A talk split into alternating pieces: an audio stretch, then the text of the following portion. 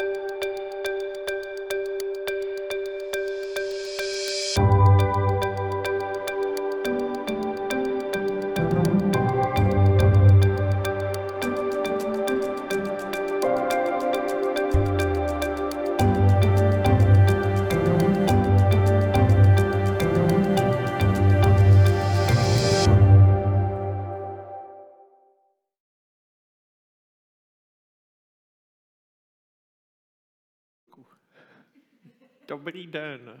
dobré ráno, dobré ráno všem, kteří se na nás díváte přímým přenosem, dobré ráno vám všem, kteří jste vážili cestu tady do Magenta Experience Centra, kde máme e, náš domov Brain and Breakfast Já mám radost, že se na nás samozřejmě dívají lidi v knihovnách, že se na nás dívají e, lidi ve školách, ve firmách. A dnešní snídaně bude malinko, malinko jiná a dozvíte se, dozvíte se za chvilku proč. To, v čem ale ta snídaně bude stejná, je, že se na nás můžete dívat eh, skrz platformu Red Button Edu. Pokud eh, si chcete zkusit virtuální realitu anebo si chcete zalítat avatarem nad dolní oblasti Vítkovic, tak se můžete připojit do našeho virtuálního světa, kde vysíláme Brain and Breakfast. Takže v tom to bude stejné. Stejné to bude i v tom, že bude snídaně interaktivní. Takže vás poprosím, vytáhněte si klasicky vaše mobilní telefony, prosím, zadejte si www.slidu.com, hashtag brain, anebo vy, co se na nás díváte přímým přenosem, tak pod tím přenosem je takové okýnko, kde můžete přímo pokládat dotazy. Já jsem tam už teď ten první klasický na vás dal, to znamená, zkuste mi říct, jestli jste na snídaní poprvé, nebo už jste na snídaní byli. Já vidím, že to tam hezky naskakuje, takže přejdu na další, ten, na další slide. Mám velkou radost, že pozvání přijal Obunete Umam. Je to člověk, který má velice zajímavý životní příběh a ta snídaně bude malinko jiná v tom, že Obunete dneska udělá e, velmi krátký úvod a pak to bude právě forma jakési, jakéhosi rozhovoru mezi náma, ale budu hrozně moc rád, pokud se do toho rozhovoru právě zapojíte a začnete klást i otázky, aby to bylo pestré. A, takže já vítám Obonete Obama. Dobrý den. Já vás zdravím. Dobrý den, já vás Dobrý taky den. zdravím. Děkuju. No, a co říct uh, teďka k vám jako představení? Takže mohl bych vás nazvat uh, vaše veličenstvo. To byste byl hodný. To bych, to bych asi, asi, a podle mě bych měl. Uh, pak ne, nedohledal jsem vaší hodnost v armádě, ale byl jste voják, ano. Uh, jste podnikatel, jste ano. spisovatel, jste právník, máte prostě ten život hodně moc pestrý. Takže já bych chtěl, abych vám teďka tady dal tohleto žezlo, není to teda královské žezlo, a chvilku budu poslouchat ten váš příběh a potom navážeme společně. Výborně. Děkuji moc. Děkuji. Uh... Dobrá, tak eh, já ještě jednou vám přeji krásné dobré ráno. Děkuji vám všem, že, eh, že jste přišli. Eh, patrně tady v severních polohách půl deváté ráno je, je takový normální čas, ale my, co žijeme na jihu, tak půl deváté je, je někdy těsně za půlnocí, to znamená, že, že opravdu krásné dobré ráno. No a já bych možná úplně na úvod řekl dvě takové věci. Eh, za prvé, eh, Honza se zmínil o tom, že ten dnešní formát bude trošičku jiný. Eh, můžu vás ujistit, že se nejedná o, o nic experimentálního, o, o žádnou inovaci. Zcela upřímně řečeno, my jsme, my jsme to dlouze probírali a já samozřejmě mám jakousi zkušenost s vystupováním na veřejnosti, ale v životě jsem nedělal, nedělal klasickou přednášku. No a jak se říká u nás na Moravě, když na to mělo přijít, tak, tak já jsem tak trošku vyměknul. Takže jsme se dohodli, že, že, že uděláme program, který bude trošku jako interaktivnější. To je první věc. A druhá věc, já Honzovi děkuju za to, že vyjmenoval všechny, všechny ty mé v uvozovkách zásluhy. Jenom když jsem to takhle poslouchal, tak, tak mi to přišlo trošičku vtipné, protože Uh, Honzo, to, co jste popsal, mi přijde, že místo černobílé cesty je to jako příběh Brouka Pitlíka, jo, který, který, který v podstatě v životě dělal, v životě dělal kde co, ale možná, že i to je ten důvod, proč, eh, proč eh, jsem tady nakonec dnes s vámi a bude mi velkou ctí se s vámi podělit o nějaké životní zkušenosti, kterých, kterých mám velké množství, protože jsem dlouhodobě v životě přijímal špatná rozhodnutí, no a a samozřejmě z nich potom ty, eh, z nich potom ty zkušenosti pramení. Dobrá, takže eh, pokud dovolíte, já bych se v krátkosti představil. Eh, možná někdo z vás je, je trošku knihomol, možná někdo z vás má rád literaturu, takže je možné, že někdo z vás četl můj příběh. Je tady někdo takový? Zvedněte ruku, jestli můžu poprosit. Výborně, takže nikdo. Dobrá, v tom případě mohu exibovat naplno. Tak, to znamená, eh, moje krátká úvodní přednáška a potom ta následná debata se tedy jmenují Černobílá cesta. Eh, není to žádný velký jinotaj, samozřejmě eh, já osobně mám černobílé kořeny a mám také černobílé zkušenosti. To znamená, že, že, že to bylo na snadě, že se to nabízelo a, a doufám, že to i i marketingově dobře zní. Takže, eh, jak si můj život začal tím, že, eh, že se vzali mý rodiče? Eh, takhle asi začíná život kde koho. U nás jsme tam měli takové jakési specifikum, protože tatínek byl z Nigérie, maminka byla z Československa, seznámili se během studií v Sovětském svazu, oba tam byli na, v rámci nějakého stipendia. No a problém nastal ve chvíli, kdy, kdy oni teda uzavřeli snětek, což jaksi nezapadalo v té době, v té době do, do té doktríny, která, která se prosazovala. To znamená, že mojí mamince okamžitě zrušili studentské výzum a měla se vrátit do Československa, ale můj tatínek byl, byl v té době prezident Svazu afrických studentů a v podstatě celý ten problém vygradoval do několik týdnů trvajících eh, demonstrací afrických studentů v Sovětském svazu. Moje maminka se skrývala na, na nigerijské ambasádě, aby, aby do toho scénáře nezasáhla KGB. No a když teda po několika týdnech eh, padla hlava českého eh, nebo československého náměstka ministerstva, ministerstva školství nebo ministra školství, tak mamince bylo povoleno zůstat. To znamená, že společně s tátou dostudovali, potom tedy přijeli do Československa, táta tady pobyl asi 14 dní, možná 3 týdny a těsně před mým narozením odcestoval zpátky do Nigérie s tím, že si jako absolvent najde práci, najde bydlení a připraví, připraví vlastně příchod své rodiny. No a to bylo eh, v podstatě až na jednu výjimku naposledy, kdy se moji rodiče, kdy se moji rodiče potkali.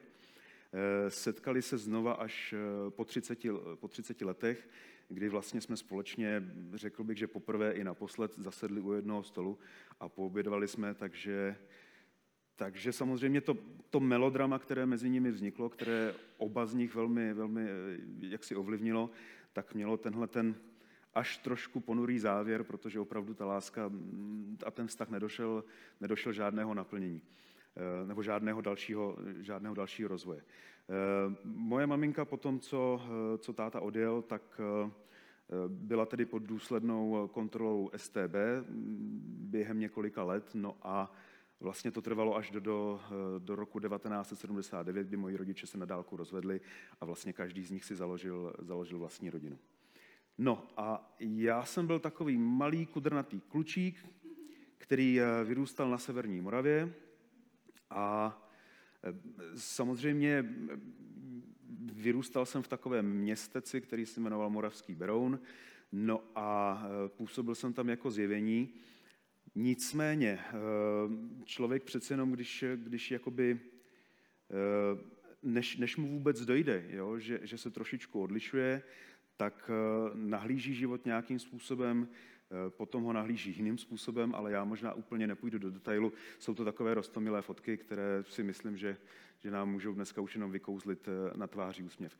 Takže Potom můj život pokračoval stále normálně v severomoravském Bruntále, chodil jsem do flétnového souboru, hrál jsem basketbal, byl jsem v tanečních, byl jsem normální žák, pak jsem byl středoškolák. Jak si s tou výjimkou, že pardon, když jsem byl v prvním ročníku, nebo po prvním ročníku na gymnáziu, eh, mi táta poslal letenku a nigerijský pás a já jsem za ním odcestoval do Nigérie. A to byla neúplně plánovaná, ale jaksi jako první dobrodružná cesta, protože já jsem za ním do té Nigérie přijel a e, byl jsem ve 14 letech na, na, tom, na tom letišti půlnočním v Lagosu, který měl 10 milionů lidí a mě na tom letišti nikdo nečekal, protože e, táta vůbec netušil, že já jsem dorazil.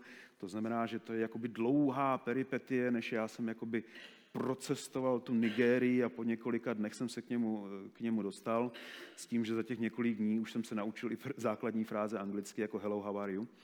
Takže to opravdu bylo, to byl, byla to taková jako výživná část toho, toho mého příběhu a myslím si, že, že tam přišel první zlom, kdy já jsem začal uvažovat, jak si v té době na 15-letého chlapce trošičku, trošičku více ve 3D, jo? protože ta Nigérie pro mě, nejenom ta první noc, ale vůbec ten příjezd pro mě znamenal, znamenal dost velký kulturní šok. A zároveň jsem se tam dozvěděl, že uh, můj táta, o kterém jsem si myslel, teda, že, že i po těch 15 letech truchlí po mamince, tak netruchlil až tak účinně. Uh, měl už dvě manželky, a důvod, proč eh, byl poligamní nebo mohl být poligamní, byl ten, že, eh, byl, že se z něho stal kmenový, kmenový král eh, vlastně v rámci své komunity.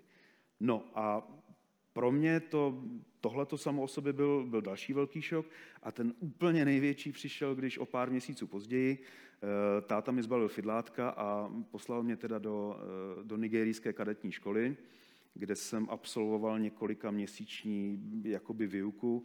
No a abych řekl pravdu, byla to zkušenost, ze které jsem se později, pak už zpátky vlastně v Bruntále na gymnáziu, dával nějakým způsobem relativně dlouho dohromady, protože Eh, když to řeknu zkráceně, eh, neměli jsme pitnou vodu, neměli jsme eh, elektřinu, dostávali jsme velmi málo najíst, ale za to jsme dostávali hodně, hodně, hodně teda přes záda rákoskou, takže byla to zkušenost, o které si myslím, že z toho klučíka udělala mladého muže.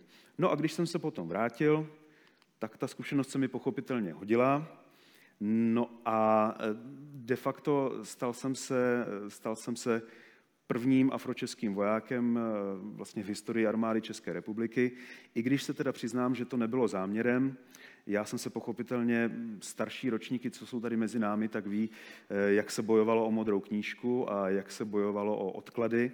No a tak já jsem taky srdnatě bojoval, až teda do doby, než jsem přišel na vojenskou zprávu a tam mi nějaký kapitán řekl, větě čo, do vidění v apríle. No a v apríle jsem teda narukoval a ale měl jsem to štěstí samozřejmě, že, že jednak už jsem měl nějaké vojenské návyky a jak sami vidíte, tak v uniformě a zeleném baretu jsem vypadal jako americký voják. Což v té době, když jsme měli těsně před vstupem do NATO, byla obrovitánská výhoda.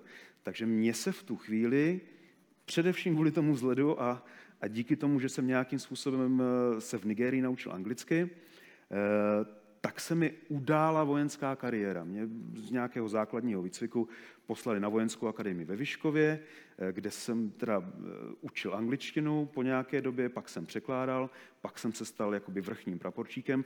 No a nakonec jsem dostal nabídku, která se neodmítá a tou bylo opustit Moravu a být převelen do Prahy a začít pracovat v rámci eh, ministerstva obrany. Pochopitelně, že tu nabídku jsem neodmítl, i když teda stát se s vojákem z povolání nebo vojákem v další službě rozhodně nebyl můj sen a trošku se to bylo s tím, s tím postem každého kluka, který na vojně byl, že prostě kdo to nakonec podepsal, tak eh, ono se říkalo, kdo, kdo to nezažil, nepochopí a kdo to nepochopil, ten to podepsal. No a já jsem měl pocit, že jsem to pochopil, nicméně jsem to podepsal ale díky tomu jsem potom vlastně po ukončení té profesionální služby měl možnost založit lidskoprávní organizaci Liga etnických menšin. Eh, na té fotce dole vlastně eh, je to naše úvodní tisková konference. Ten, eh, ten veliký pán vedle mě to je to je kamarád, který vlastně byl místopředsedou té organizace. No a nám se určitým způsobem, určitým způsobem v té době dařilo jakoby vznést intoleranci a xenofobii v tehdejší české společnosti jako, jako nějaké zásadní téma. Eh, velmi úzce jsme spolupracovali s úřadem vlády, spolupracovali jsme s, s vládním zmotněncem a možná si někteří z vás, ty starší ročníky, pamatují eh, mediální kampaně proti rasismu, které, které byly v České republice eh, po roce 2000, billboardové kampaně a, a, a spoty v televizi, tak, tak za některými z těch kampaní jsme stáli my. No a tady teda eh, uvádím první důkaz toho, proč ta cesta je černobílá, protože ne každému se přihodí být nejdřív vojákem z povolání a potom lidskoprávním aktivistou. A to všechno v podstatě v jednom týdnu, když, když skončíte v jedné práci a začnete ve druhé. No a zároveň bych řekl, že tady nějakým způsobem končí normálnost mého života z pohledu eh, běžného smrtelníka. Samozřejmě, že eh, zkušenosti, které jsem vám popsal teď tady, tak věřím tomu, že, že většina z vás by mohla sedět na mém místě a popisovat ty též zkušenosti, protože každému se pochopitelně eh, stanou věci, které jsou v přesným nějakým opozitu, stanou se jim věci, které vás nutí reagovat nějakou změnou, nějakým seberozvojem, ale já mám pocit, že s tím dalším slajdem přichází něco, co, co eh, není úplně běžné a eh, co si myslím, že, že mě nějakým způsobem dnes zavedlo k vám. Takže někdy v té době eh, můj táta, tedy skutečný africký král, nevím, jestli jste si takhle představovali afrického krále, No tak eh, bohužel dostal rakovinu a zemřel. No a já jsem si kráčel někde Týnskou ulicí, když mi zavolali, zavolali z Nigérie a doslova mi řekli, princi, váš otec, je, váš otec zemřel. A teď já jsem byl v nějakých 28 letech postavený do situace, kdy, kdy jsem jaksi nejstarším synem svého otce, což znamená, že jak si jeho, jeho, jeho úmrtím já přebírám zodpovědnost za jednak celou jeho rodinu, za celé v úvozovkách jeho území a zároveň bych měl nějakým způsobem usednout na, na ten trůn, který se po něm uvolnil. Což pochopitelně asi, asi se mnou budete souhlasit, že když jdete Týnskou ulicí a tohle vám někdo řekne ve čtvrtek odpoledne, tak eh, je to smutná zpráva, jo, ale to jako, jo, rozumíme si, jo, to, tohle se opravdu stává v hollywoodských filmech a v mnohých hraje Eddie Murphy, jo, to prostě ne. Ale já jsem taková dobrodružná povaha, tak hádejte, co jsem udělal. Já jsem do té Afriky odjel a uh, myslel jsem si, byl jsem, byl jsem takový jako, byl jsem tím strašně přemotivovaný, že že, že teda je mi těch 8 nebo 29 a že, že mám ty malý sourozence a teď jako, že, že, že to tam celý spasím. Jo? To je taková ta, taková ta lehká, lehká, ale jako nevinná a ne, nešpatně míněná arogance bílého muže, jo? Nebo, nebo Evropana, nebo, nebo příslušníka západní kultury, který přijede do země třetího světa, do nějaké banánové republiky a teď jim tam všem poradí, jak to mají udělat. Takže samozřejmě s tímhletím přesvědčením já jsem tam dorazil. No a oni si mě tam obrazně řečeno takhle jako oblídli a tak jako na mě koukali a opravdu, opravdu ty chceš být náš nový šéf? No a já jsem si myslel, že to všechno je v pořádku, že to všechno dobře dopadne, ale nedopadlo to úplně nejlépe, eh, jenom, jenom, jenom krátce. Jo. Dostal jsem se do situací, který, který do dneška nedokážu opravdu jakoby důvě, důvěryhodně nebo přesvědčivě vysvětlit uh, lidem, kteří je neprožili.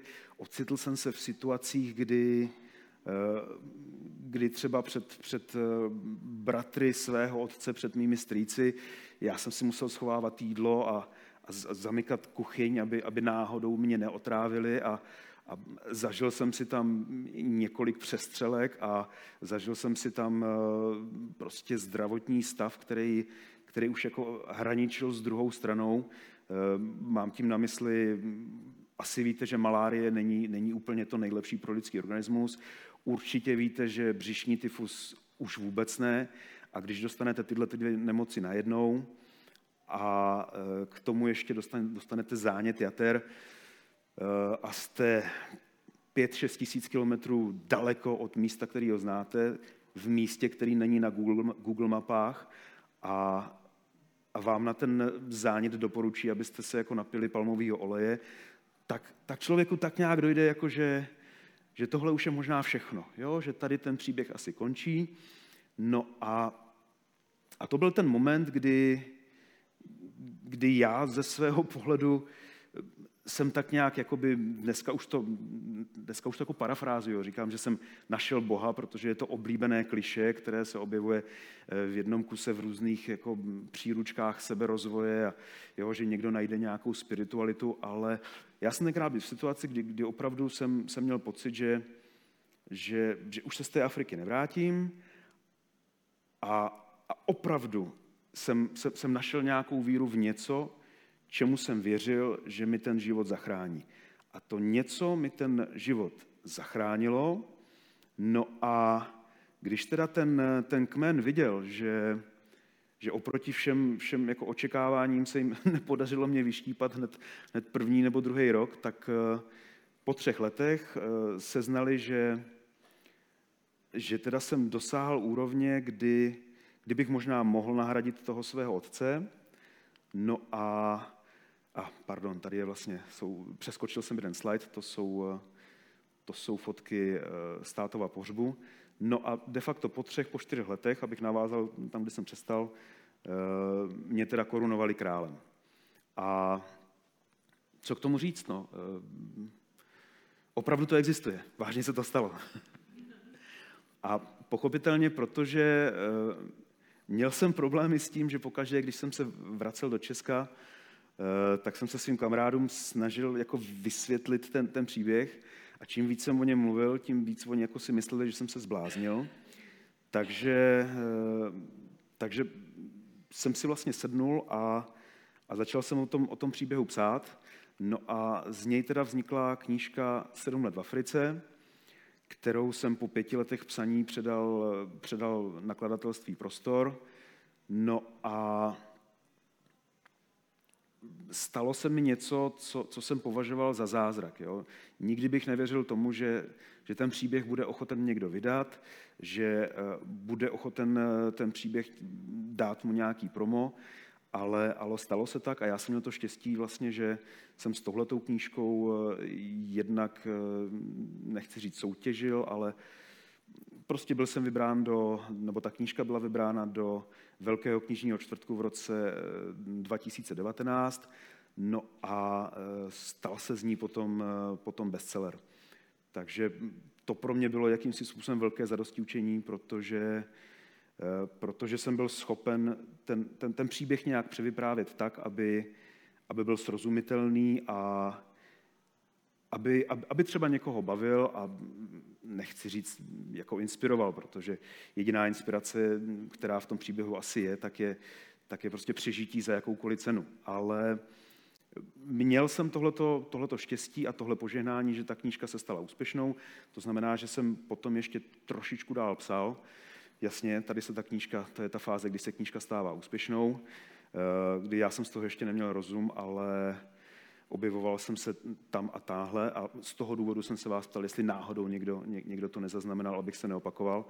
No a když už teda eh, jsem byl, jak se říká, v tom laufu a přišel covid, tak jsem ještě psal trošičku dál, takže jsem vydal knihu Náš černobílý svět, což jsou, eh, ona má podtitul České rozhovory o afrických kořenech a splněných snech a je to taková z mého pohledu inspirativní kniha o osudech deseti nejznámějších nebo nejvýraznějších Afročechů, kteří, eh, kteří v České republice eh, jak si působí.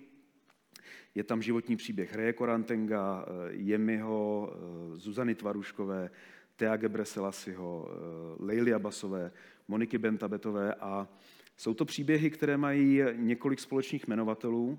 Tím prvním z nich je, že většina z těch osobností vlastně vstoupila do života s nějakým výrazným společenským handicapem, Eh, najdete tam, najdete tam opravdu jako srdcelivní historky o tom, jak, jak je mi, když mu bylo 14 let, tak žil s maminkou a s otčímem, který byl násilník a alkoholik a mohl chtěl spáchat sebevraždu a eh, byl, byl z toho neustále nemocný. A pak jako střih a záběr o 20 let později, on je prohlášen jedním z 25 nejvlivnějších Čechů a cestuje po, po světě s Kanye Westem a dělá choreografii k Saturday Night Live, eh, k MTV Music Awards a teď tuším nedávno dostal stříbrnou medaili eh, prezidenta, eh, předsedy Senátu.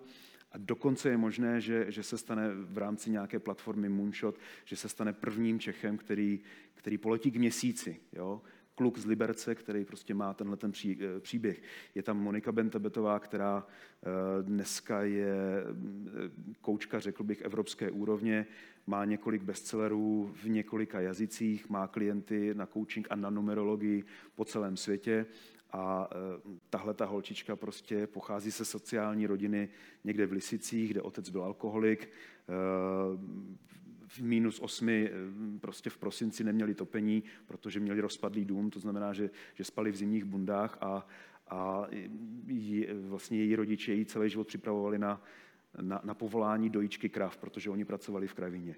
Jo, a to je paní, která dneska prostě lítá mezi, mezi Curychem, Milánem, Malagou, Prahou a ten příběh, který tihleti lidi mají, jo, to těch minus 10 na těch, na těch plus 10, já věřím tomu, že, nebo jsem přesvědčený o tom, že, že alespoň pro mě, a věřím teda, že i pro pár čtenářů, že to, že to je inspirativní.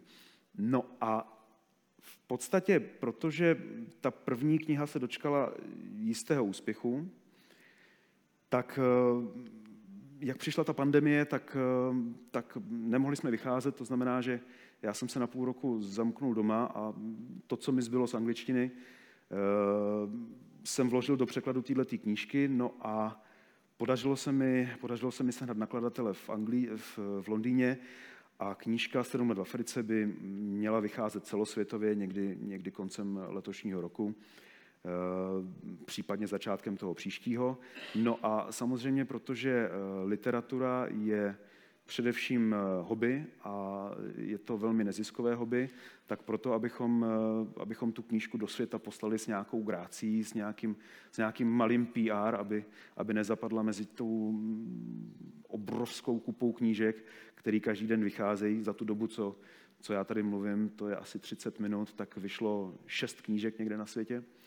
Takže z toho důvodu jsme připravili takovou eh, malou crowdfundingovou kampaň a já využiju téhleté příležitosti, abych, eh, abych se o ní zmínil. Máme ji na internetové platformě hithit.com, což teda je česká platforma.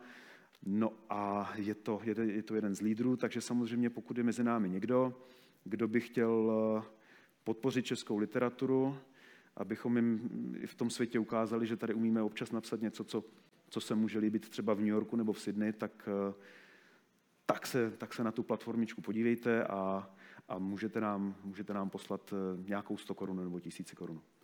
Tak, já vám děkuji za pozornost a asi se přesuneme k té další části. Super. Toť vše, přátelé. Děkuji.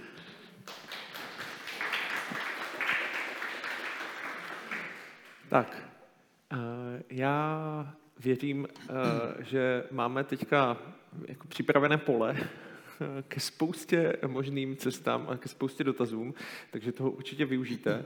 A já jsem vlastně přemýšlel nad hmm. tím, hmm. jako kde, kde začít, v jaké, té, hmm. v jaké té rovině a když uh, jsem tu snídani vlastně uváděl a ještě jsem nevěděl, že se takhle budeme bavit, tak mi přišlo hrozně hezké se vlastně podívat uh, na nás, na Čechy, jako do zrcadla. Jo? Hmm. Že vy, vy máte vlastně ten odstup, uh, hmm. prožil jste si toho, jste Čech a tak dále, hmm. ale přesto jako máte možnost vlastně vidět věci, které my, kteří vlastně jsou většinou v té společnosti, jako vidět prostě a jednoduše nemůžeme.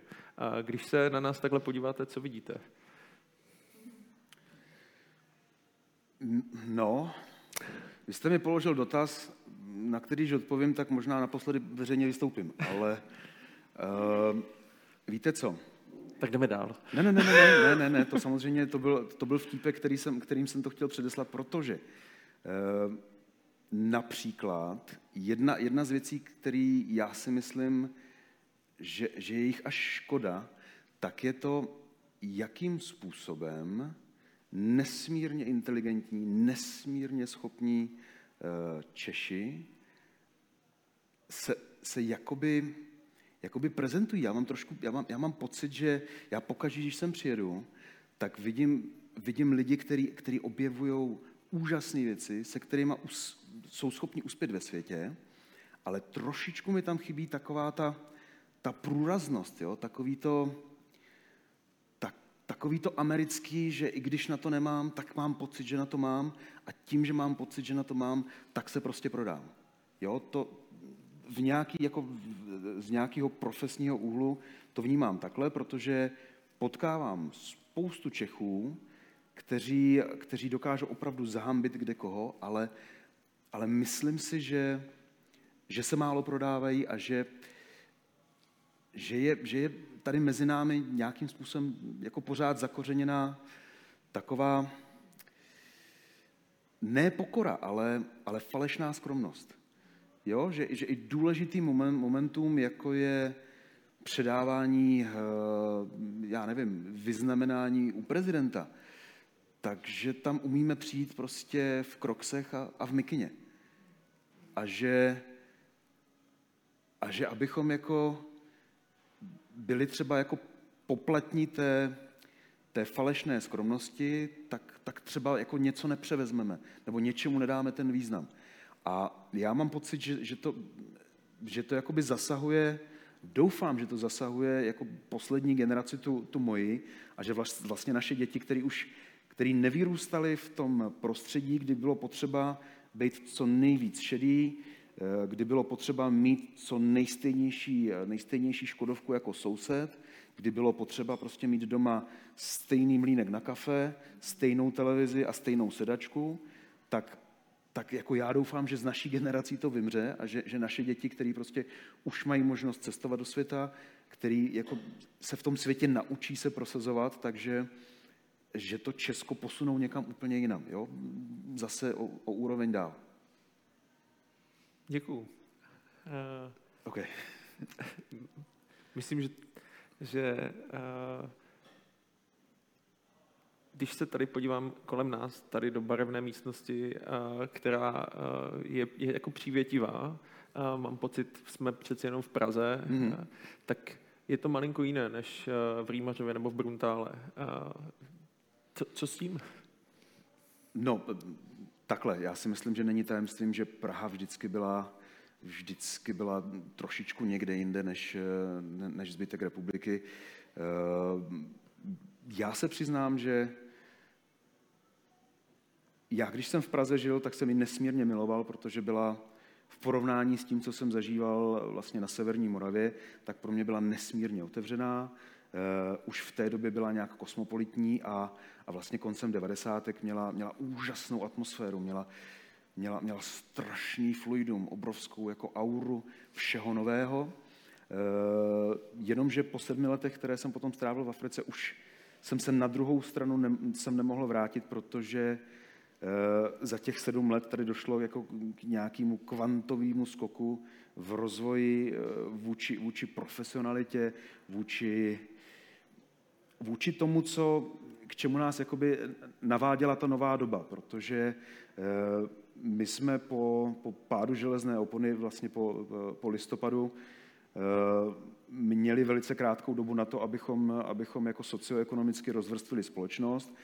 To znamená, že bylo potřeba za jednu generaci vybudovat eh, jakoby nějaký, eh, nějaký, nějaký majetek a, a rozvrstvit společnost.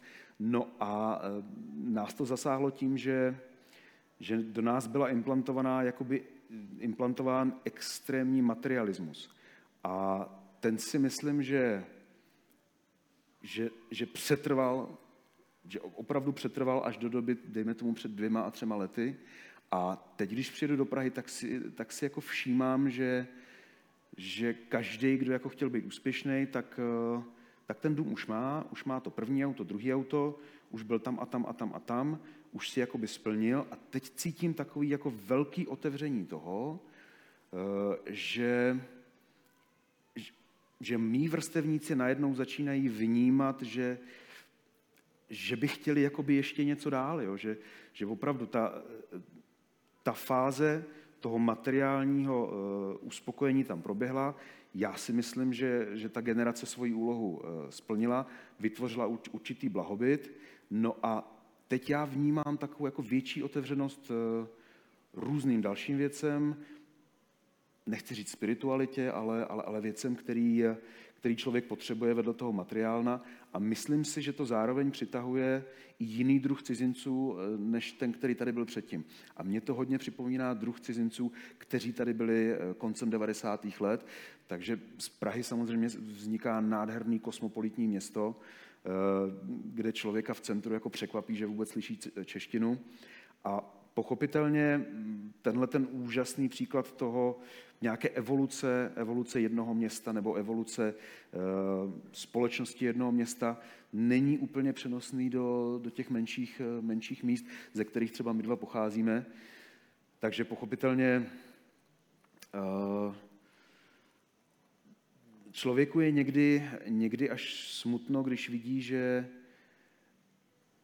že ty šance, které samozřejmě nabízí to hlavní město, tak, tak ty ostatní menší obce, že je nedostávají a že, že, že, že to nový a řekl bych, že to, to lepší v životě se tam dostává post, jako poměrně velmi, velmi pomalu. Vy jste to nazval v mnoha rozhovorech, které jsem si jako dělal rešerži, vlastně handicapem. Mm-hmm. Jo? Já jsem si vlastně vždycky a nebo když jsem si jako to slovo nějakým způsobem v té hlavě jako se mi vynožilo, tak já pořád ten handicap vnímám jako malinko jinak než ten váš kontext, mm-hmm. jo, té, té tmavé barvy kůže a tak mm-hmm. dál. Ale, ale, ale přesto mi to vlastně jako kdyby vlastně hrozně zarezonovalo. Tak co je to za handicap? Um, o jakém handicapu přesně mluvíme? No, tmavá barva, tmavá barva jasně, kůže. Jasně, um, No, takhle. Uh, pochopitelně, že On, když si Václav Havel napsal takovou větu, že když je, když je nějaký člověk jako dlouhodobě vystaven nějaké formě útlaku, tak se potom uzavře do jakéhosi sebezboštění, jo, což je teda přirozený proces.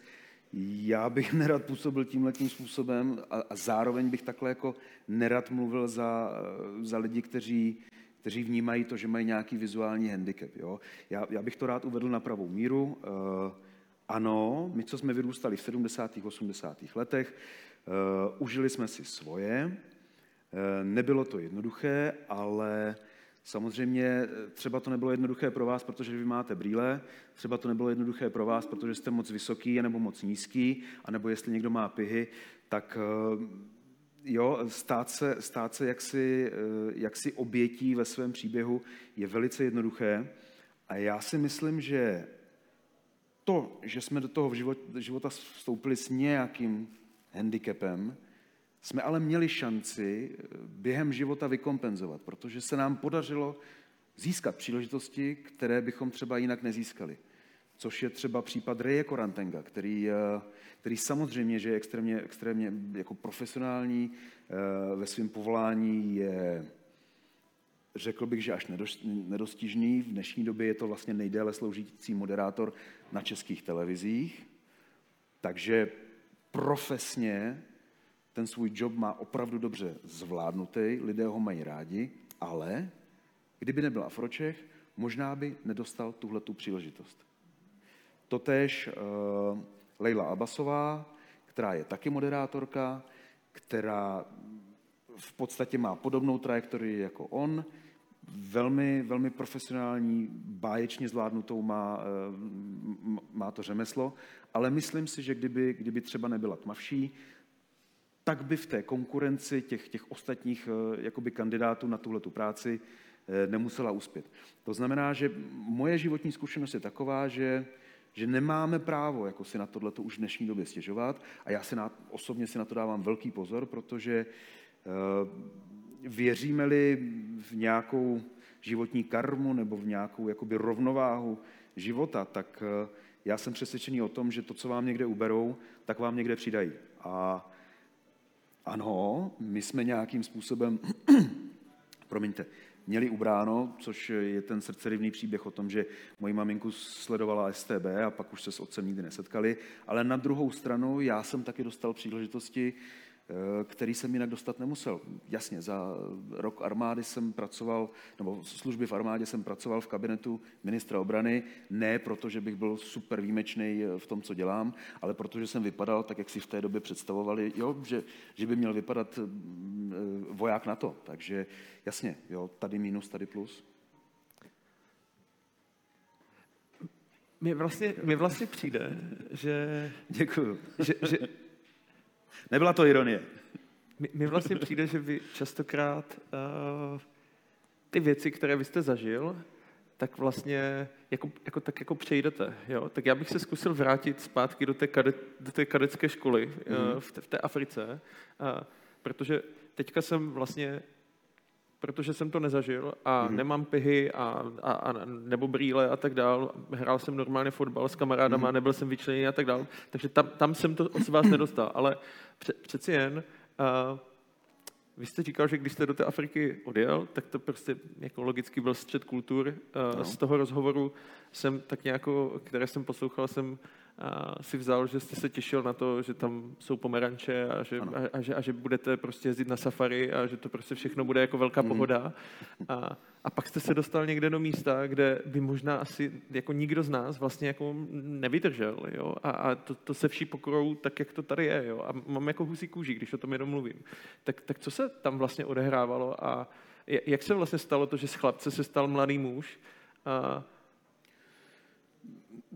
Víte co, já teď úplně nevím, jestli, jestli se vydávat mm, cestou nějakých jako, jako opravdu podrobností, anebo spíš o tom mluvit, o tom mluvit s nějakým jakoby filozofickým náhledem. Já vám, já vám zkusím říct, kam, kam směřu, já vám zkusím říct, kam směřu, mm-hmm. jo? že my vlastně, já bych chtěl jako popsat vlastně jako kdyby velmi jako barvitě jako t- tu Nigerii jako takovou, jo? Mm. A mhm. vlastně všechno, co s ní souvisí. To znamená, začal bych třeba tady, pak bych se třeba dotkl toho, jakým způsobem vůbec ta země funguje, mm. že tam není stát, pak bych se chtěl i dotknout toho, uh, toho náboženství a toho, co vy jste tam zažil z hlediska té spirituality a, a mm. že jste věřil těm věcem a, a, a, a tak dále. A tak, jo? Že bych si to vlastně chtěl, máme čas, mnoho vrstev prostě popsat tu Nigerii jak, mm. jako takovou. Mm.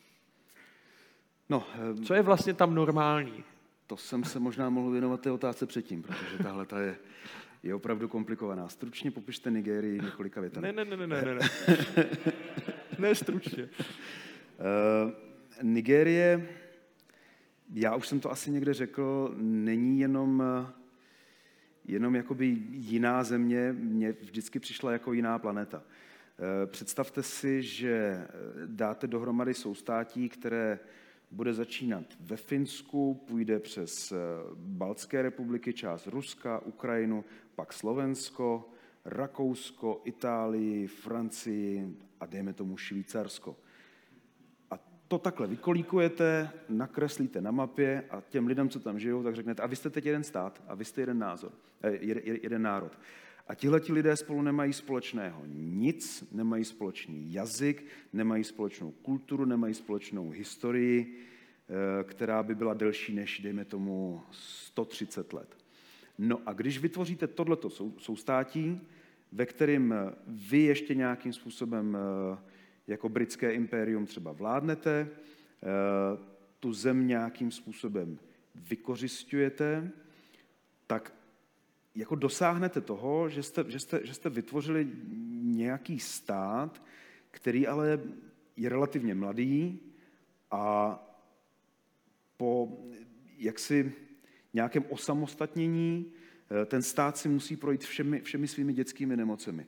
A mezi dětské nemoci státu patří především občanská válka, korupce, eh, zmanipulované volby, populismus, všechna ty, ty nej, která jsme si zažívali v Evropě, dejme tomu po konci první světové války, když eh, třeba pro, Česko, pro Československo se tenkrát eh, rozpadlo, eh, rozpadlo Rakousko-Uhersko A ten, ten mír a vznikání nových států trvalo jenom nějakou chvíli, pak, přišli, pak přišla velká krize, přišel v úvozovkách hladomor, to vyústilo v bolševické revoluce na východě, ve fašistické převraty na západě a o 20 let později jsme měli další válku.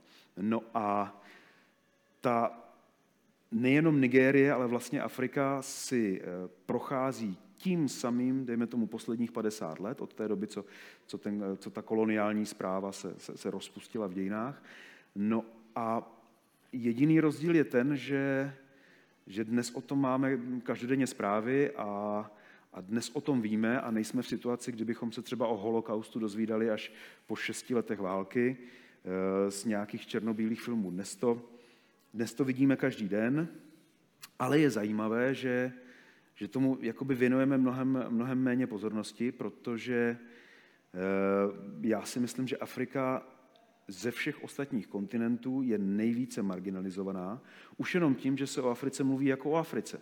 Jo? Nemluví se o Ázii, mluví se o Číně a, a mluví se o Koreji a mluví se o Japonsku. Ale o Africe se mluví jako o Africe a jsou mezi námi lidé, eh, mnoho z nich žije třeba ve Spojených státech, kteří si myslí, že Afrika je jedna země. A tam jako narazíte na, na naprosto nepopsatelný rozdíly. Jo? Tam, vy tam narazíte na, na technologii z 21. století a zároveň u toho pomyslného stolu s vámi sedí nějaká tradice, která je z toho nejhlubšího středověku. Ale opravdu prostě tradice, eh, co třeba ženská obřízka. Jo? A je rok 2022 a je to seriózní problém. Je to, je to věc, která existuje a která prostě která je tmářskou tradicí. A není to, není, není teda jediná. Jo? Eh, vy jste se zmínil o tom spiritualismu, tak eh, já pochopitelně jsem na to narazil v Nigérii, ale nejenom v tom, jako, když jsem v uvozovkách hledal Boha. Jo? Eh, zároveň jsem měl šanci konfrontovat se se spiritualitou jakoby na druhé straně, což bylo voodoo, což, což nebo voodoo vlastně vzniklo, voodoo, které je v Karibiku, tak vzniklo ze západoafrického juju. A opravdu v roce 2022 eh, to juju a uvažování v rámci juju hraje, dejme tomu, 30% úlohu v rozhodovacím procesu každého člověka. Jo, to, takže vy třeba, jestli chcete udělat nějaký, nějaký profesní krok, chcete udělat investici nebo chcete se rozhodnout pro studium něčeho, tak vy seriózně, kromě toho, že eh, si uděláte rešerše, tak zároveň ale prostě si musíte, musíte třeba se sejdete se šamanem, jo, který, který nějakým způsobem vám to buď posvětí, nebo, nebo provede nějaký rituál.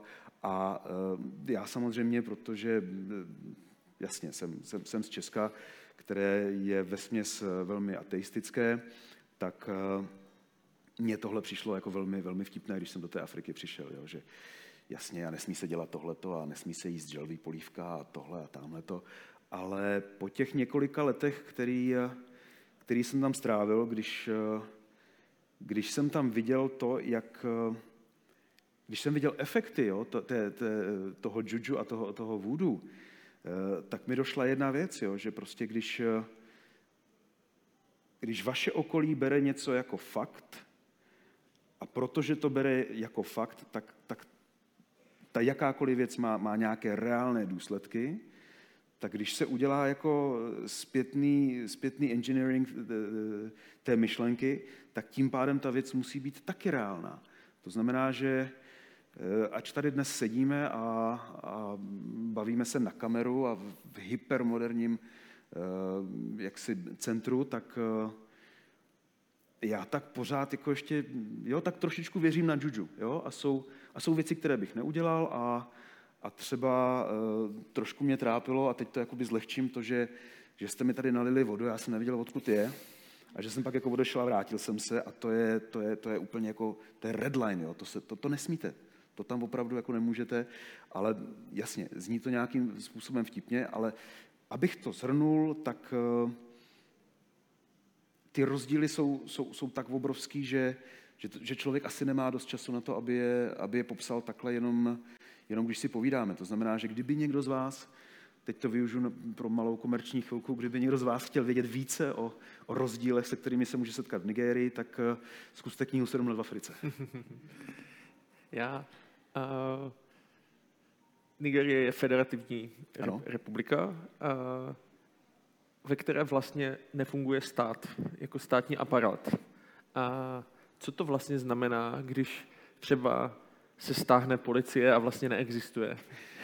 No takhle, to kdyby to nebylo tak tragické, tak je to v podstatě vtipné, protože eh, v Nigérii se platí velmi malé daně, ale protože vy neplatíte téměř žádné daně, tak vám stát neposkytuje téměř žádné služby. To znamená, že tam každý jede tak nějak jako na sebe, no a ten stát žije především eh, z příjmu z ropy a z jiného nerostného bohatství. A z čeho ti žijou ti lidé, těžko říct pro ten stát. A Zajímavé je, že možná je to ten, ten, ten fenomén jako starých zlatých časů, jo, ale ta starší generace s láskou vzpomíná na, na, vlastně na dobu kolonizace, kdy věci měly řád a silnice se opravovaly, teda jako v té kolonizované zemi, zatímco v zemi kolonizátorské prostě se odřezávají sochy a, a sype se popel na hlavu za to, za to, co se tam stalo, co, co ti kolonizovaní dneska, jo, na co s radostí vzpomínají. Ale samozřejmě eh, Nigérie, protože je to obrovský stát, je to sedmá nejlidnatější země na světě, eh, během 10-15 let se očekává, že bude mít čtvrt miliardy obyvatel, tak eh, ta možnost řízení, ta governabilita je, je tam pochopitelně menší. To znamená, že tam ještě jako vykukují takové různé tendence. Na severu Nigérie vlastně vznikl Boko Haram, který tam začal takovou jako nepřibliž publikovanou eh, občanskou válku, která běží přes 10 let a má 50, možná 60 tisíc obětí. Rozšířila se už i do okolních států. A to je na severu. Zatímco na jihu, eh, vlastně v oblasti, ze které pochází moje rodina, tam jsou zase eh, takové jako milice, takové bojůvky, které, které se nějakým způsobem snaží získat podíl na, na, na těžbě ropy. To znamená, že kamkoliv vlastně vy, eh, vy se dostanete, tak hrozí nějaké nebezpečí. No a vlastně přímo místo, ze kterého teda pochází moje rodina, tak my jsme tam v vozovkách my, jsme tam specializovaní na únosy, takže u nás se zase jakoby hodně unáší. A eh, vy jste teda zmínil to, že zmizí policie, to se, eh, to není tak starý příběh, to se stalo letos na jaře nebo loni na podzim. Jedna z těch bojůvek v podstatě Eh, vyhlásila válku ozbrojeným silám, to znamená, že, že začala útočit na, na policejní a vojenské checkpointy, checkpointy, potom na policejní stanice. No a během, během pár týdnů prostě armáda i policie se stáhla a prostě ten, ten stát opravdu žil několik měsíců bez policie. To není nic jako eh, zvláštního, když Ehm, se k vám někdo dobývá, nebo, nebo máte nějaký problém v Nigérii, zavoláte na policii, oni nepřijedou. Jo? To, je, to patří do toho balíčku, málo daní, málo služeb. Jo? Ta společenská smlouva je takhle. Ale když třeba ta policie opravdu na tři měsíce zmizí, tak je to, tak je to dost zásadní problém. A teď ještě jakoby abych, abych dodal, abych to jako zpátky vložil do té matrice toho černobílého světa, tak tohle to se děje eh, na jednom místě a souběžně na jiném místě eh, se uzavírají obrovitánský eh, developerský kontrakty na, na, na půdu prostě ve městě, který je pár set kilometrů dál, a je v podstatě ta půda, nebo ty, ty parcely jsou dražší než, než, než na Manhattanu v New Yorku a staví se tam obrovitánský moderní centra, ve kterých, eh, ve kterých opravdu eh, technologie je snad z 22. století. A tohle to vedle sebe žije souběžně a věřte mi, že není, není jednoduchý to nejenom vysvětlit, ale, ale v podstatě ani jakoby, jo, pochopit. Mně se to úplně, úplně teda docela nepovedlo a v člověku to vybuduje takovou jako dvojakost, takovou, jo, takovou ambivalenci vnitřní. Já když jsem vlastně uh, se nad tím zamýšlel v tomto kontextu, uh, právě toho krále, toho, jakým způsobem vy tu Nigerii popisujete, uh, tak mi to přišlo vlastně jako, že, že, že to je, a teď já nechci, abych zněl to, ale že to je vlastně ten jako středověk, jo, kdy vlastně člověk se musí bránit, eh, je tam jako kdyby sám za sebe, mm-hmm. Exist, i, ten, i to království tam vlastně jako kdyby je. Ano. A vlastně jsem jako přemýšlel nad tím, jestli ta kadecká škola, nebo kadet, já nevím, kadecká, Kadetní, kadetní. kadetní, kadetní škola, jestli to vlastně jako nebyla pro vás jako ta nejlepší možná investice, abyste tam přežil. Co, co, co si o tom jako takhle zpětně myslíte? Eh, Jednoznačně, samozřejmě, tenkrát jsem, tenkrát jsem to takhle nevnímal, no. obzvlášť, když jsme, když jsme měli k jídlu jenom, jenom fazole a, a, a dostávali jsme teda těma, těma dudkama přes záda. Ale já si vzpomínám na to, když, když mě tam eh, v těch 15 letech táta odvezl a, a my jsme tenkrát spolu mluvili rusky a on mi řekl, já jsem jako řekl, že, že, jako, že mě tam nemůže nechat, protože vycházím z toho, že tu knížku jste nečetli. První moment, když já jsem vlastně přišel do té kadetní školy, tak jsem otevřela se brána, tam byl takový atrium a tam leželo asi 30 kluků, kteří vlastně dostávali, dostávali takovýma jako, jako rákoskama a bičíkama přes záda. A pro mě to byl obrovský šok a otec mi na to tenkrát řekl um, rusky, nám všem сейчас надо немножко страдать. A s tím mě tam jako takhle vyslal a ale on věděl, jo, že jednoho dne on nebude a jednoho dne já bych měl jako zaujmout místo na, na, na tom jeho trůnu, proto, abych převzal nějakou zodpovědnost, abych, abych poskytoval nějakou jako ochranu té rodině a abych třeba jim, jim pomohl, jo, protože moji sourozenci měli kolem 10-12 let, když on zemřel někteří, takže abych abych unesl to, jo, abych se nesesypal z toho, že prostě budu na nějakou dobu nějakým mostem, tak uh, on prostě věděl, že abych tohle mohl, mohl zvládnout, tak, uh, tak na to potřebuju koule. A ty jsem samozřejmě do té doby neměl a po té kadetní škole jsem je taky neměl, protože jsem z toho byl docela zlomený, ale, ale časem, jak člověk, člověk zpracovává ten zážitek, tak mu vlastně dochází, že limity, o kterých si myslel, že má, tak je má někde úplně jinde. A, to, že vám nějaká zkušenost posune frustrační toleranci o míli dál, to je strašně důležitý. Jo? To je, to je, to, to je tam, ta mentalita, známe to z, z filmu o Rokim, jo? není konec, dokud není konec. A Dneska s tomu všichni smějeme, protože jo, je to film z roku 75, ale je to pravda. Jo, e, posunutí té frustrační tolerance v podstatě znamená to, že člověk uvěří, že opravdu není konec, dokud není konec. A bez té kadetní školy, e, bez té kadetní školy bych to asi, asi nedal. Teď se mi tam objevuje vlastně ta druhá linka, kterou jsem nevěděl, jestli vůbec jako chci tady začít, ale přesto ji řeknu. A to je ta konfrontace vlastně s tou naší západní vlastně civilizací a s tou naší západní kulturou, mm-hmm. a, která se i děje vlastně teďka v kontextu jako dnešní doby, jo? Že, že nás jako něco se valí, sice je to jako ještě dostatečně v dálce, ale, ale my jsme přeci jenom jako už ti pohodlní a, a, a, a vlastně jestli, jestli vůbec, a, i vy jste to zmínil, přicházíme vlastně do těch světů, my vám tady jako jdeme ukázat, jak se to má dělat hmm. a vlastně nás to dost jako může přejet. Jo. Tak, eh, tak co si o tom vlastně myslíte? Uh, já popíšu, popíšu jednu jakoby eh, osobní zkušenost, uh, kterou se možná vrátím i, k tomu, o čem, o čem jsme se vlastně ve vztahu k Nigérii bavili. V Nigérii je zhruba 50, 50% obyvatelstva, které žije bez elektrické energie a pod hranicí chudoby. Vlastně už na hranici, na té počáteční hranici bídy. A když se řekne 50% tak eh, je to, je to nějaké procento. Ale těch 50% je přes 100 milionů lidí. A vy tam každý den vidíte ten boj o to přežití. Vy tam vidíte rodiny, které, které řeší, jestli budou mít dvě jídla denně, anebo jedno jídlo denně. A já se velmi často setkávám s argumentem, který má nějaký vztah, eh, dejme tomu, migrační vlně a podobně. A často zaznívá, proč, eh, proč teda oni mají tolik dětí, když je pak nedokážou uživit. To se dá velice jednoduše vysvětlit. V zemi, ve které není sociální systém, vaše jediná sociální pojistka, vaše jediná penze, vaše jediná péče, až nebudete moct, jsou vaše děti, nebo potažmo ty, které se dožijí dospělosti.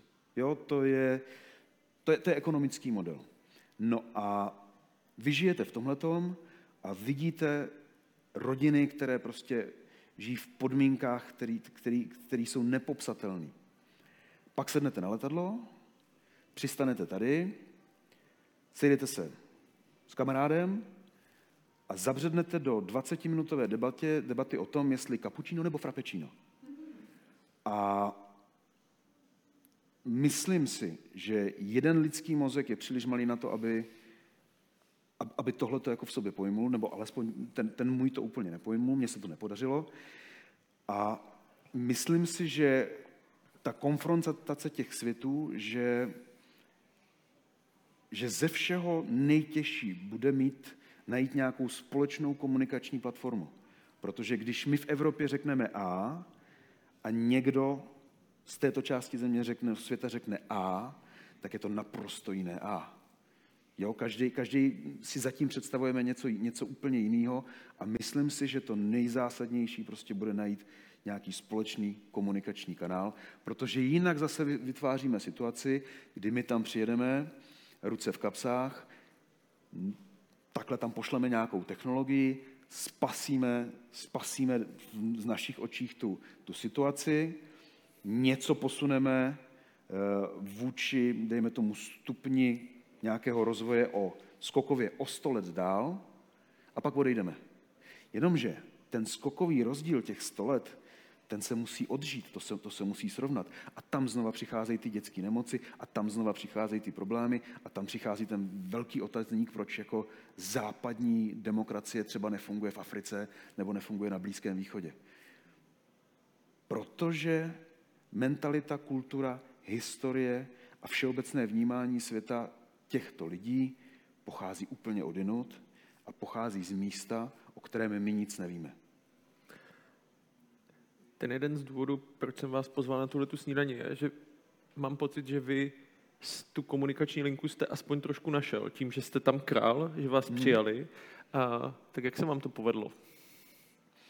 No, um, já jsem původně věřil, že se mi tam podaří jako spojit ten svůj příběh, jo, to, uh, to, to afročeštví a podařilo se mi hlavně to, že, že jsem se teda v Česku stal Čechem a v Nigerii Nigerijcem a prostě žiju tenhle ten schizofrenický život a tady se bavíme takhle, ale já odtud odejdu a, budu volat prostě do Nigérie třeba svýmu správci a, a, a prostě jo, na těch 20 minut, co si budeme povídat, tak, tak já budu ten, jo, ten, ten nigerijský kmenový náčelník, a jaký ten, budete? ten král. Jaký budete? Samozřejmě, že přísný a spravedlivý. Eh, no, ale jako rád bych byl přísný a spravedlivý. Samozřejmě eh, taková, taková informace trošičku ze zákulisí. Eh, když ve 33 letech vás jako korunují králem, tak je to, je to dost velká zátěž na ego. Takže než si na to zvyknete, jo, že, že to celý není jenom o vás, jo, že, že nejste středobodem světa, jo? Než, než, než jako proplujete celým tím egodromem, tak eh, to zabere nějakou, nějakou chvíli a pak, pak máte možná šanci stát se jakoby moudrým a spravedlivým. Takže nemyslím si, že v mém věku už, už teda se můžu pišnit nějakou moudrostí, ale rád bych věřil tomu, že, že jsem tak nějak jako poznal, jo, co je správně, špatně, v čem teda já můžu být nápomocný něčemu a pochopitelně věci, o kterých dřív jsem si myslel, že byly správně, tak prismatem jako dnešního nějakého mýho věku, tak už to vnímám, že, že jako zaplať pámu, že, že to nedopadlo ještě hůř, ale zpočátku člověk samozřejmě jo, si myslí, že, se, že, to je, že, to je, že to je celý o něm, a i ten mýtus jo, z těch pohádek, tak jako známe, tak je postavený na tomhle, ale je to úplně naopak a velmi dobře jsme to mohli vidět teď eh, jak si na, na podstách, kterých se dostalo, dostalo královně eh, Alžbětě, protože on, on, ona tu práci, ten úkol, to poselství dotáhla ad absurdum. Jo? A, a krásně se na tom ukázalo, že to je hlavně o tom skutečně o té službě. Jo? Že ta, ta funkce je, je taková, že, že vy musíte těm lidem, kteří jsou kolem, kolem vás, že muset dávat nějak, nějaký směr, nějakou jistotu a nikdy nezaváhat, když je potřeba se, se nějakým způsobem pro ten pro ty, které vedete, eh, třeba obětovat. Já si tuhle tu otázku, kterou na vás mám, hodně užiju, protože už ji asi nikdy v životě nepoložím. A i, co, co to eh, je vlastně, jaká je práce krále? Tak zase se nepřetrhneme. Ale vážně, no vy jste eh, především, eh, především je to, vy jste jako symbol a nesmírně důležité je, že každá komunita, každý jakýkoliv větší společenství potřebuje někoho, kdo bude určovat pravidla. A já, já jsem tohleto strašně viděl, viděl na příběhu mojí rodiny, kdy, eh, když vlastně zemřel táta, tak po něm zůstalo obrovitánský prázdno. A on tím, že teda byl, byl, byl teda ten král a zároveň eh, vlastně civilním povoláním byl, byl policejní generál, tak měl obrovskou autoritu a jakmile prostě nebyl, tak celá ta naše, jak úzká, tak širší rodina se úplně implodovalo, jo? Úplně, úplně se jakoby zhroutila. A já jsem tam na tom jakoby poznal, že,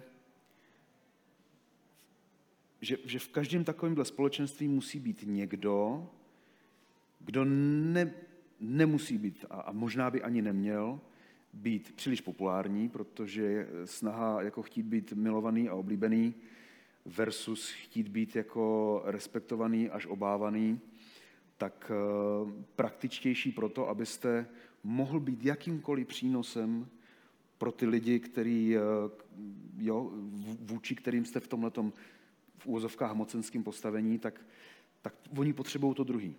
Protože uh, dokud je všechno v pořádku, tak eh, vy nejste důležitý. Ale jakmile ty věci přestanou fungovat, tak vy musíte mít vybudovanou autoritu dostatečně silnou na to, abyste do toho mohl, mohl zasáhnout a zabránit tomu nejhoršímu a aby ty strany vás nějakým způsobem respektovaly. Takže hm, nevím, jestli na tohle jsem odpověděl. Eh, pochopitelně, že eh,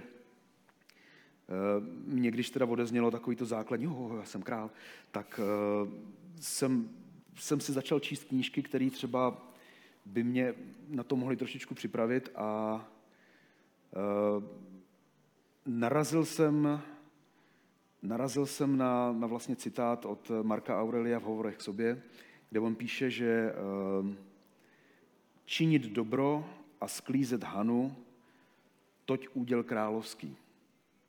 A je to přesně ono, jo? že uh, jak si ta popularita je natolik vrtkavá, že, že pro vás vlastně není důležitá a vy potřebujete se řídit třeba nějakým jako svým svědomím eh, a, a snažit se posunout ty svoje, ty svoje lidi dál a zároveň být nějaká jako jejich záštita. Čímž netvrdím, že se mi tohle všechno podařilo, ale je to něco, k čemu vzlížím. Jo? Je, to, je, to, je, to, je to místo, kde bych sám sebe rád za nějakou dobu viděl, až, až budu vědět, že jsem k tomu, jako, že jsem k tomu dospěl. Jo? Co se týče nějaké životní moudrosti, co se týče nějaké vyzrálosti, eh, pořád, pořád vidím velké rezervy, takže pracuji na sobě.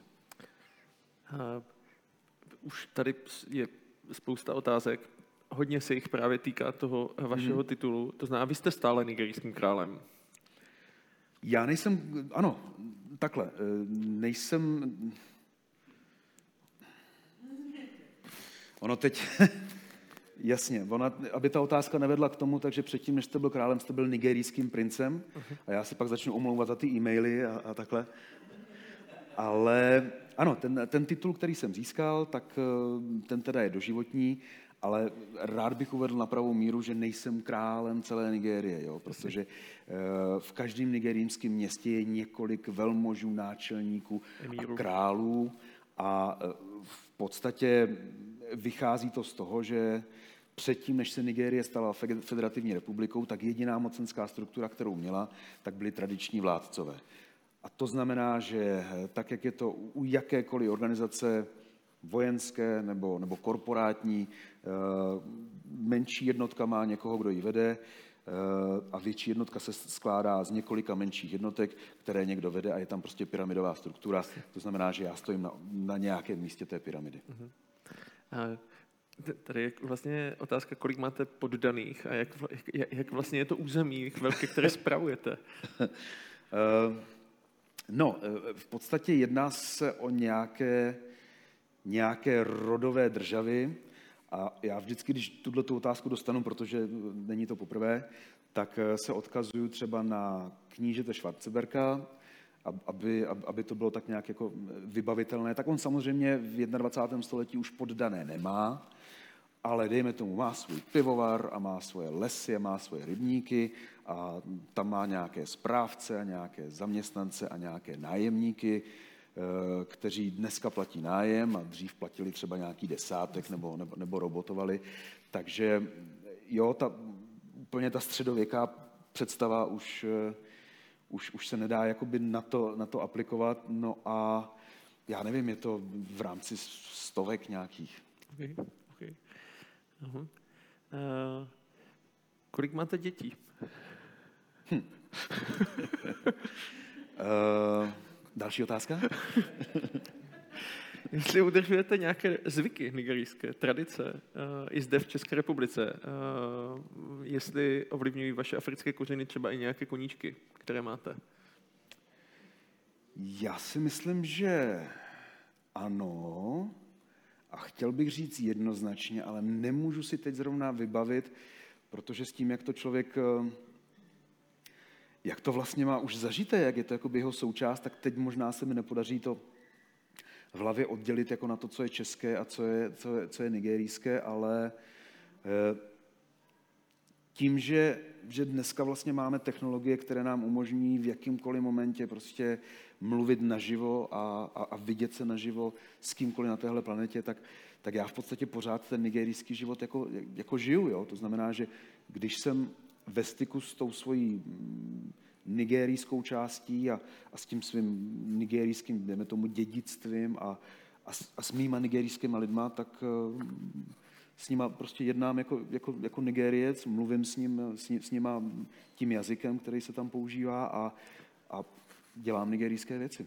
A tady je i otázka na to vlastně, jakým jazykem tam mluvíte, protože mm. tam oficiálně angličtina, mám pocit, ale určitě tam bude spousty různých jako kmenových nějakých ano. řečí, takže jste se asi musel naučit, nebo už jste uměl? Uh, víte co, já jsem si myslel, že, že se tam v pohodě domluvím eh, s angličtinou, obzvlášť jako se silným americkým přízvukem, který jsem v 90. chytil ze CNN a z MTV a že to, jako bude, že to bude opravdu cool, ale nedomluvil jsem se s nikým a začal jsem se teda učit eh, jakoby, eh, je to místní žargon, který je ale vlastní celé západní Africe, jmenuje se Pidgin a je to směs eh, vlastně angličtiny s takovou, řekl bych, až jako rostomilou výslovností, plus, plus nějaký jako domorodý slova a pochopitelně gramatika je tam nějak jako trošičku, takže vzdáleně se to podobá třeba jamajské angličtině.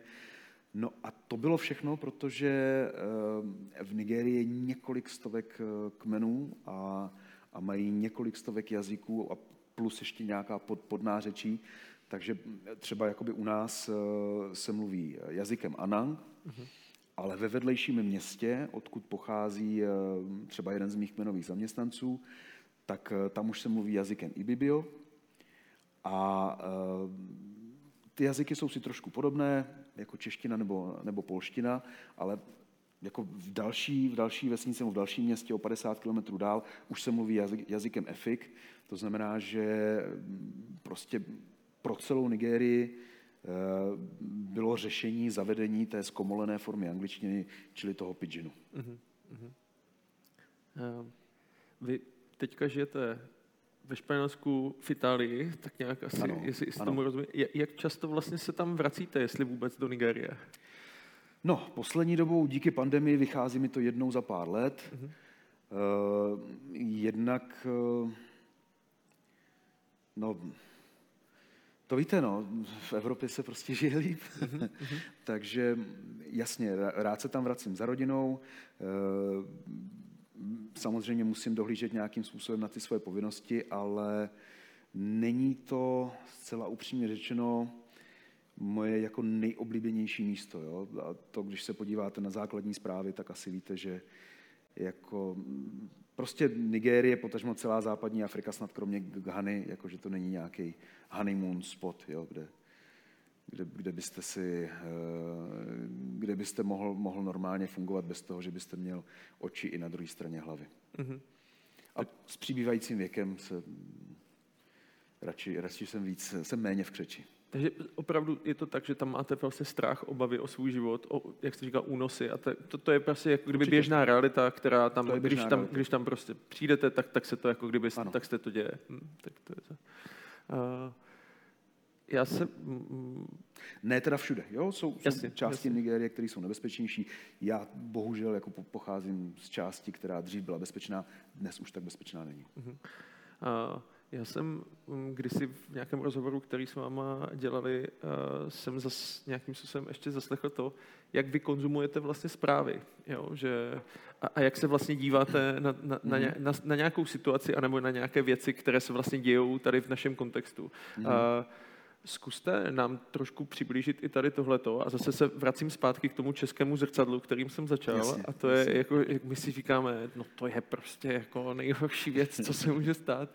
A jak to máte vy? Uh, no tak jsem od přírody zvídavý a, rád si udělám čas sám na sebe u raní kávy, takže um, prostě sleduju jednak česká spravodajství, sleduju to, co se děje v Nigérii prostřednictvím nigerijských spravodajství žiju ve Španělsku hlavně, takže sleduju i španělský zpravodajství. Eh, a zpočátku to byl koníček, ale pak jsem najednou zjistil, že, že jako některé zásadní události v jiné zemi jakoby neexistují. A teď uvedu příklad. Eh, sleduju české zprávy a nepodařilo se mi tam třeba objevit to, co plní španělské zprávy posledních 14 dní, což je Hurikán, hurikán Hur... Ayen, tuším. Uh-huh. Hurikán? Hurikán. Pardon, hurikán Ayen, který naprosto zdevastoval Louisianu a, a Floridu a nevím, jestli to tady zaznělo, ale já jsem to vůbec nedohledal. A tam to prostě byla, byla zpráva, která byla absolutní bomba.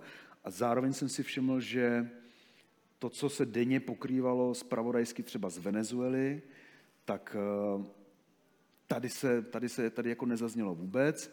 No a třeba když eh, v Nigérii došlo k nějakému teroristickému útoku, eh, při kterým zahynulo 300-350 lidí, tak eh, jakoby zase v ostatních západních zemích ta zpráva byla nahrazena tím, že já nevím, došlo jako k dopravní nehodě, kde všichni vyvázli bez zranění. To znamená, že vás takovýto jakoby 3D sledování dostane do nějaké, jako do relativity té, té dané reality, kterou my žijeme, jo? protože pak si začnete klást otázky, a co teda jako je, co jako není. Ehm, celá Evropa se strašlivě teď obává o energetické krize, ale přijde mi, že ze všeho nejvíce se Evropa energetické krize obává v Česku, protože ve Španělsku se ji neobává skoro nikdo v Itálii, která jako je závislá na, na, na ruském plynu stejně jako, je tam teplo. stejně jako my. Není, není. Jsou tam Alpy, jo? takže zase takový teplo tam není. A přijde mi, že, že třeba některé témata, ze kterých konkrétně my jako Češi se jako, jako rozklepeme existenčně a jako máme z nich obavy, takže že z těchto těch témat si na jiných místech nedělají tak těžkou hlavu a naopak prostě jsou pro ně prioritní jiné věci, které my jenom jako jednoduše, jednoduše jako, jako smeteme ze stolu. A dalším takovým příkladem, a myslím si, že teď to bude trošičku kontroverzní, tak dalším tímhletím příkladem byla třeba, třeba eh, migrační krize, kdy já jsem se teda na vlastní oči přesvědčil o tom, že, že ti migranti žijou hlavně v televizi. Protože podle zpráv tam, kde já bydlím, tak tam denně má přistávat několik gumových člunů s migranty. posledních třeba 6 nebo 7 let, ale jest, já jsem ještě žádného nepotkal.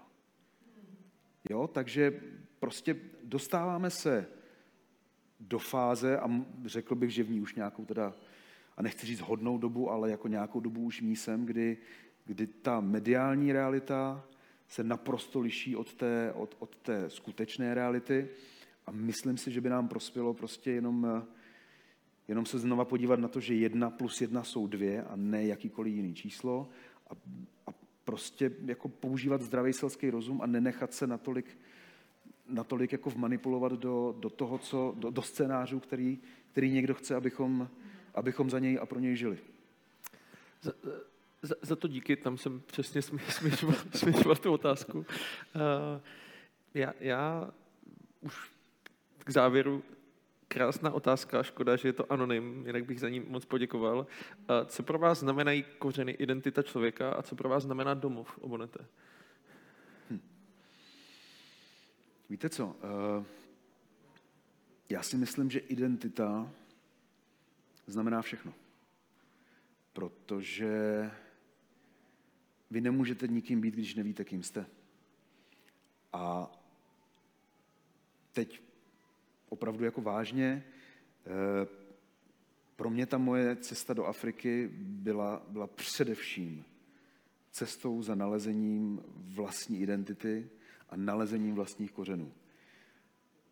Nakonec teda nejenom, že ty kořeny jsem tam našel, ale zůstal jsem tam tak dlouho, že jsem tam vlastně kořeny i zapustil.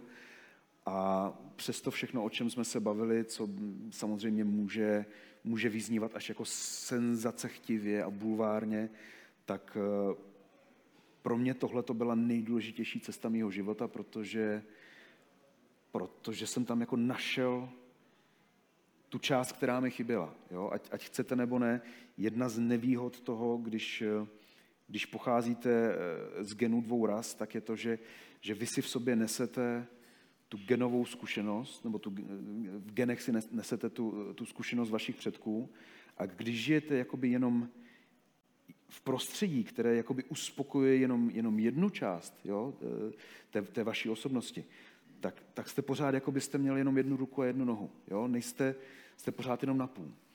A i teda za cenu, kterou, kterou já jsem třeba za to zaplatil emočně a, a mentálně, jo, za to, co z dnešního pohledu vnímám jako, jako vypětí v té Africe, tak, tak pořád mi to stálo za to, protože jsem měl šanci stát se jakoby z toho polovičního jablka jedním celým. A, a myslím si, že, že, že do smrti za to budu vděčný, že, že jsem prostě na to přišel, že, že, že to vím, jo? že vím, že, banalita jako, jako tamhle ta palma, tak eh, tu zasadil můj děda a, a můj strýc jako na ní, já nevím, sklízel z ní třeba, třeba kokosy, jo, ale že, že prostě najdete, najdete i druhou část toho příběhu k nezaplacení. Já vám děkuju, Honete. Díky moc za takové krásné povídání. Já děkuju vám a děkuju vám, že jste přišli. Díky. Děkuju. Děkuju.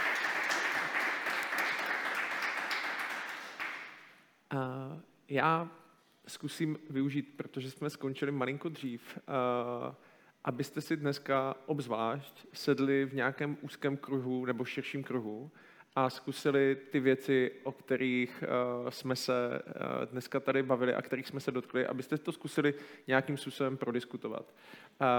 Budeme moc rádi za jakoukoliv zpětnou vazbu, kterou nám dáte, jestli se vám dneska to povídání líbilo, když i napíšete třeba čím ta snídaně pro vás byla zajímavá, tak eh, to hodně, hodně ocením. Moc díky předem. Já, jak jsem říkal, eh, zkuste se zamyslet, zkuste se zastavit. Máme dost času, mě to, mě to moc pomohlo. Uh, jednak tady tenhle ten příběh a jednak když jsem si to celé studoval uh, a otevřelo mi to mnoho otázek, tak věřím tomu, že to může otevřít i některé otázky vaše. Uh, my se samozřejmě s Brainem Breakfast eh, dostaneme i do následné diskuze, která se jmenuje Digestive, je to na zažití, bude 3.11. Já se snažím sehnat všechny možné hosty. Je mi bohužel nemůže, ale pozdravuje vás moc a vás taky, ale bude Klára Laurenčíková a bude, bude pár dalších. Pokud byste si s náma chtěli pohovořit a probrat tohleto do většího detailu, tak 3.11. od půl druhé budete mít možnost na platformě Red Button Edu. Red Button pokračuje i dál s projektem knížky měsíce, kdy na listopad máme knihu Konec stárnutí, dokonce na ní je od Melvilla vypsaná nějaká 30% sleva na ten daný měsíc, takže jukněte na rbkniha.cz. No a samozřejmě, samozřejmě, samozřejmě buďte věrni Red Button Edu, protože ty věci a akce a diskuzí je tam, je tam celá řada. Já bych chtěl uh, vás pozvat na uh, předposlední snídani tohoto roku. A tu snídani uh, bude, uh, bude, nás provázet Jan Hábl, pan docent Jan Hábl, a bude o, Janu Amosi Komenském a bude hlavně o charakteru. Kdy Jan Amos Komenský říká, že člověk učený a nemravný je břemenem země a my se budeme bavit o charakteru a o tom, eh, co učitel národů nám dal do vínku, aby jsme na to nezapomínali. Takže pokud vás zajímá tenhle ten další odkaz, 14.11. od 8.30, buď to tady v Magentě, anebo kdekoliv skrz platformu Red Button Edu. Já ještě jednou, obonete, děkuji moc vám. Děkuji vám, že jste si udělali čas. Mějte se krásně, nashledanou a ahoj. thank you Bye.